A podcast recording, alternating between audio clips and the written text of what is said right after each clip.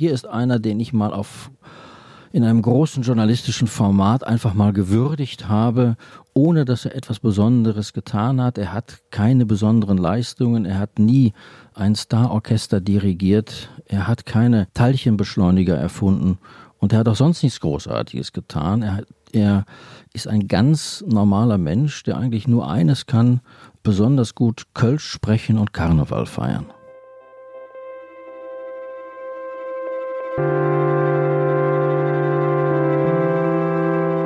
Die Geschichte hinter der Geschichte.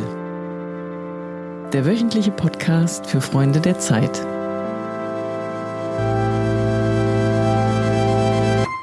Liebe Freundinnen und Freunde der Zeit, herzlich willkommen zu einer neuen Folge unseres Podcasts Die Geschichte hinter der Geschichte. Sie kennen das bereits, jede Woche eine neue Folge über die Hintergründe unserer Arbeit bei der Zeit.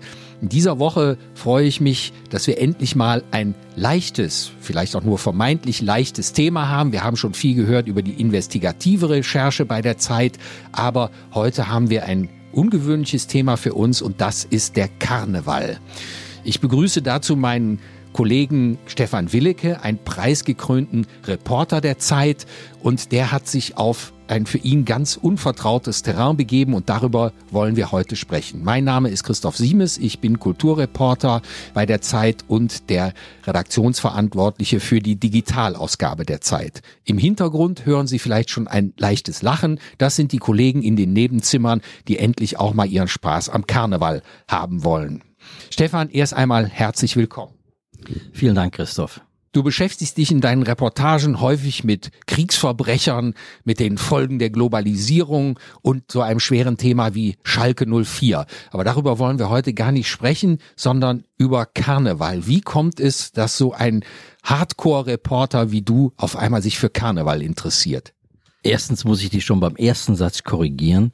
Ich bin kein Hardcore-Reporter, sondern ein Reporter.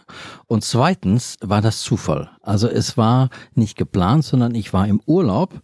Ich war mit Freunden fischen in Kanada auf Lachse und am Flughafen in Terrace, das ist ein kleiner Ort in der Nähe der Grenze zu Alaska, standen wir am Gepäckband und warteten auf unsere Reisetaschen.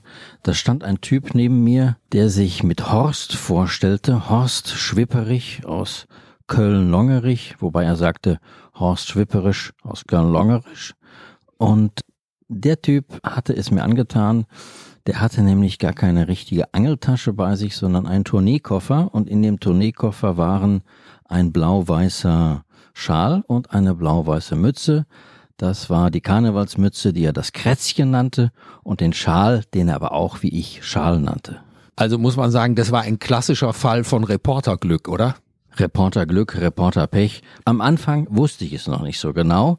Erst mit den Tagen fiel mir auf, dass dieser Mensch vollkommen vernarrt war in den Karneval. Er leitete alles aus dem Karneval ab. Für ihn war der Karneval eigentlich der Sinn des Lebens.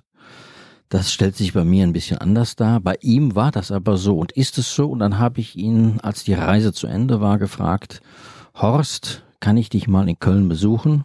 Ich möchte über dich schreiben, über dich und den Karneval. Und so bin ich dann nach Köln gefahren und er hat mir seine ganze Lebenswelt gezeigt, die komplett blau-weiß ist, nämlich Zusammenhang mit äh, seiner Karnevalstruppe, dem Blauen Funken. Und wie würdest du deine Rolle da beschreiben? Warst du der Ethnologe, der zu einem fremden, sehr exotischen Stamm aufgebrochen ist? Im Grunde kam ich mir anfangs so vor. Also ich hatte ja nie etwas mit dem Karneval zu tun. Ich persönlich, ich bin in Bochum aufgewachsen. Das ist eine Stadt im Ruhrgebiet, die ein bisschen Karneval gefeiert hat, als ich klein war aber sehr, sehr am Rande. Das Bochum ist ja noch Westfalen und das Westfälische hat ja eigentlich keine große Karnevalstradition. So bin ich diesem ganzen Spuk eigentlich immer fern geblieben. Und so habe ich mich natürlich genähert wie ein, ja, ein Ethnologe einem fremden Stamm. Das stimmt schon. Aber dieser Stamm war mir nicht unsympathisch, nur sehr unvertraut. Ich musste erst mal lernen, wie dieser Stamm sich verhält, welche Sprache er spricht, auf welche Zeichen er reagiert. Es war ein bisschen wie am Amazonas, aber ich habe mich gleich wohlgefühlt. Ich nehme mal an, dass der keine vergifteten Pfeile dabei hatte bei dem Angelurlaub, oder? Nein, also Horst hatte eine spezielle Technik, die sehr einfach war. Es war sozusagen die Technik des Karnevals. Er hatte so einen ganz bunten Köder dabei, den ich in meinem ganzen Leben noch nie gesehen hatte, obwohl ich auch schon einige Jahre Erfahrung auf dem Gebiet hatte. Aber Horst benutzte Techniken, die ich noch nie gesehen hatte und die verkürzt gesagt eigentlich die primitivsten Instinkte der Fische ansprachen. Im Grunde sowas wie Kamelle werfen, bloß eben im Wasser. Und das hat er aber mit so großem Erfolg gemacht, dass sogar ich der ich dieser Methode am Anfang skeptisch gegenüberstand, zum Schluss auf Horsts Rosenmontagsmethode umgestiegen bin. War das nicht unter deiner Würde als echter Fliegenfischer? Das war unter meiner Würde, ja. Und ich habe auch wenig darüber gesprochen in meinen Kreisen, weil ich sofort, als ich es erzählt habe, dem einen oder anderen Bemerkungen bekam wie, mein Gott, wie schäbig. Oder was bist du tief gesunken? Aber am Ende ist einem ja dann doch äh, der gefangene Fisch näher als der nicht gefangene Fisch. Und so habe ich die Horst-Methode versucht anzuwenden und zu perfektionieren. Aber so gut wie Horst wurde an diesem Fluss niemand. Nur er konnte das so fantastisch und mit so großem Erfolg. In deiner wunderbaren Reportage, die in dieser Woche die Titelgeschichte des Zeitmagazins ist, schreibst du, dass Horst aber eben nicht nur so ein ganz eigener Typ ist, sondern in gewisser Weise auch so ein deutscher Phänotyp. Also, dass wir alle ein bisschen Horst sind. Und wie hat sich das geäußert? Ich glaube ja, dass wir als Journalisten, um mal die weniger scherzhafte Seite zu betonen, eigentlich sehr, sehr oft mit einem nicht repräsentativen Teil der Bevölkerung zu tun haben. Eigentlich die Horstens unter uns kommen in vielen Zeitungen, nicht nur bei der Zeit, eigentlich kaum vor. Es gibt keine Bauarbeiter wie Horst, auch keine Friseure, keine Dachdecker. Die einfachen Menschen, über die wir manchmal schreiben, die haben in der Regel keinen Namen. Und deswegen ist das, was Horst für mich verkörpert, auch im Grunde eine vernachlässigte Form von Bevölkerung, mit der wir uns letztlich nur theoretisch auseinandersetzen. Manchmal nennen wir sie, wenn sie tief gefallen sind, die Abgehängten oder wenn sie die AfD wählen, was Horst nicht tut, dann heißen sie auch die Vernachlässigten oder die unbekannte Stimme des Volkes. Aber hier ist einer, den ich mal auf in einem großen journalistischen Format einfach mal gewürdigt habe, ohne dass er etwas Besonderes getan hat. Er hat keine besonderen Leistungen, er hat nie ein Starorchester dirigiert, er hat keine Teilchenbeschleuniger erfunden und er hat auch sonst nichts Großartiges getan. Er, er ist ein ganz normaler Mensch, der eigentlich nur eines kann, besonders gut Kölsch sprechen und Karneval feiern. Stefan, in deiner Reportage stellst du die Frage, ob der Karneval so ist, weil er aus Menschen wie Horst besteht, oder ist Horst so, weil der Karneval ihn zu dem gemacht hat, der er dann geworden ist. Hast du am Ende deiner Recherchen und auch am Ende des Schreibens eine Antwort für dich selbst auf diese Frage gefunden? Christoph, lass mich eine zeittypische Antwort geben. Sie heißt Ja und Nein.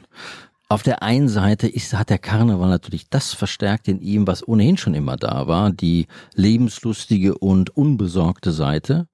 Auf der anderen Seite, glaube ich, könnte eine große Karnevalsgesellschaft nicht existieren mit lauter Leuten, die immer nur nachdenken und die ständig intellektuelle Themen behandeln wollen. Ich glaube, man braucht für solche Sachen auch eine gewisse Bereitschaft, einfach mal sich fallen zu lassen. Und das können diese Leute, das habe ich auch, muss ich gestehen, bewundert, dass sich ja, Karnevalsgesellschaften in großer Mannschaftsstärke in der Lage sind, sich fallen zu lassen an so einem Abend und nicht darüber nachzudenken, wie Journalisten das ja oft tun.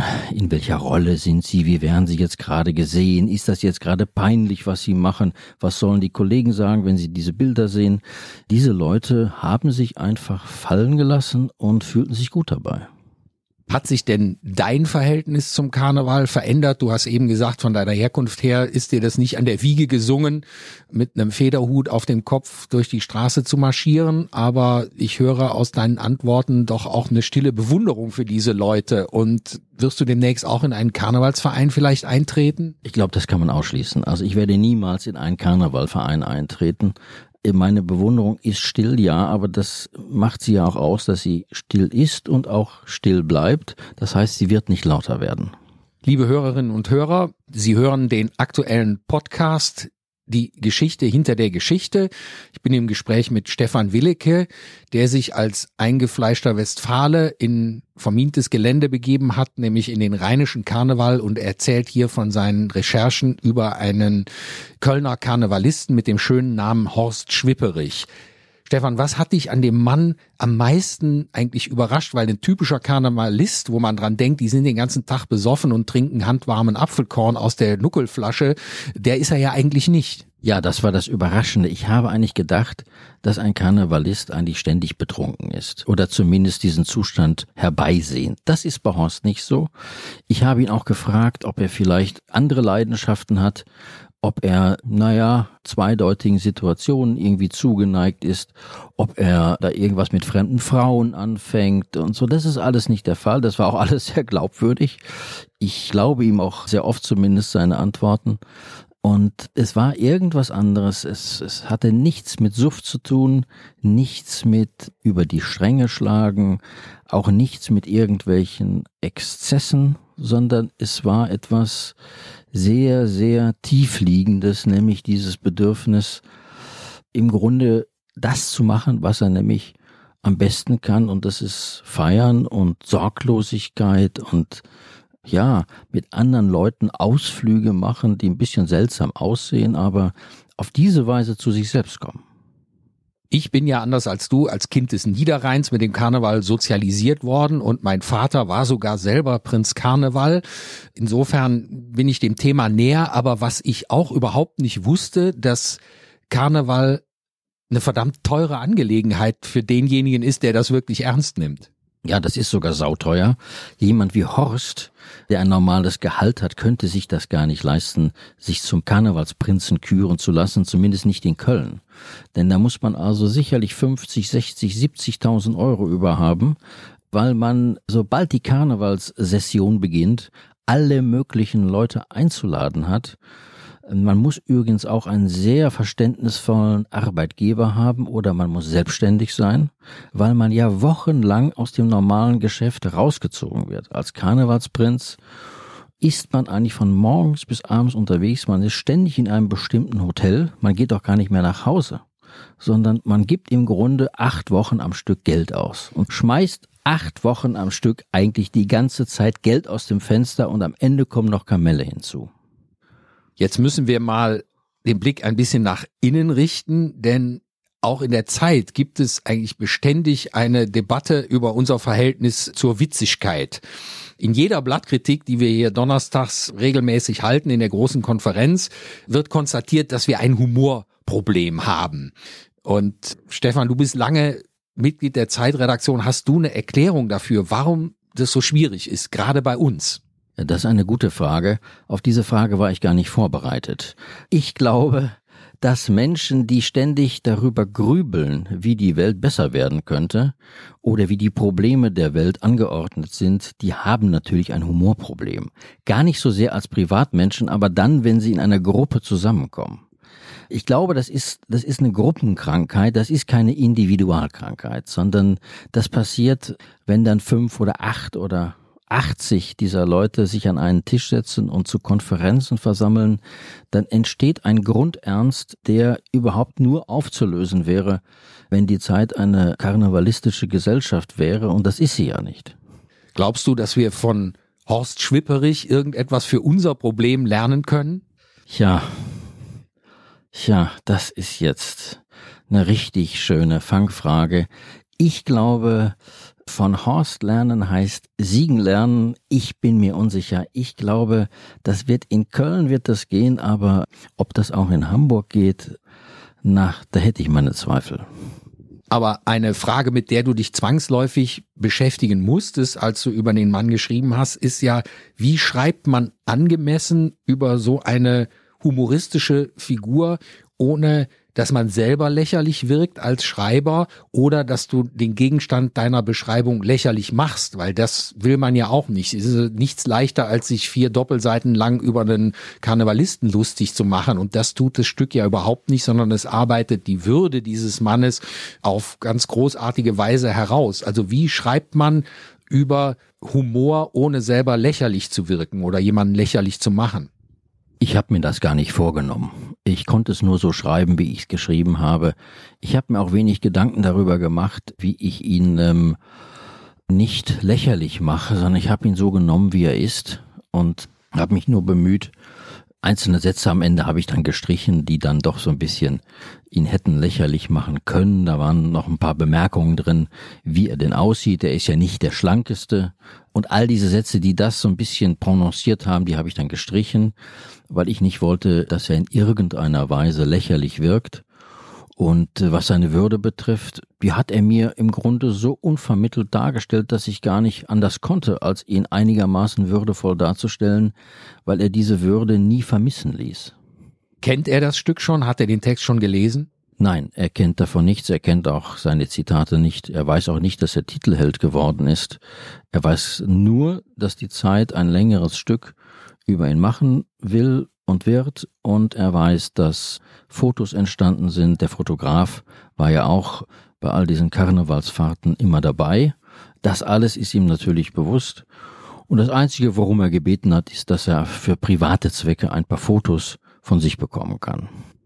Liebe Hörerinnen und Hörer, da haben Sie ein Privileg. Sie können wahrscheinlich die Geschichte über Horst Schwipperich noch vor Horst Schwipperich lesen, nämlich am Mittwochabend schon digital und am Donnerstag gedruckt. Am Kiosk finden Sie die aktuelle Zeit mit dem Zeitmagazin mit der wunderbaren Geschichte Hier kommt Horst von meinem Kollegen Stefan Willicke.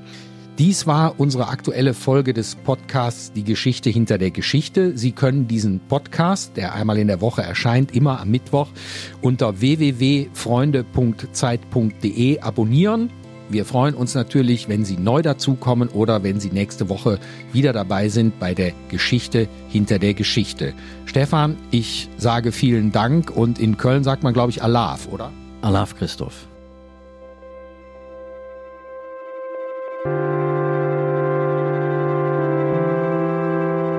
Geschichte hinter der Geschichte.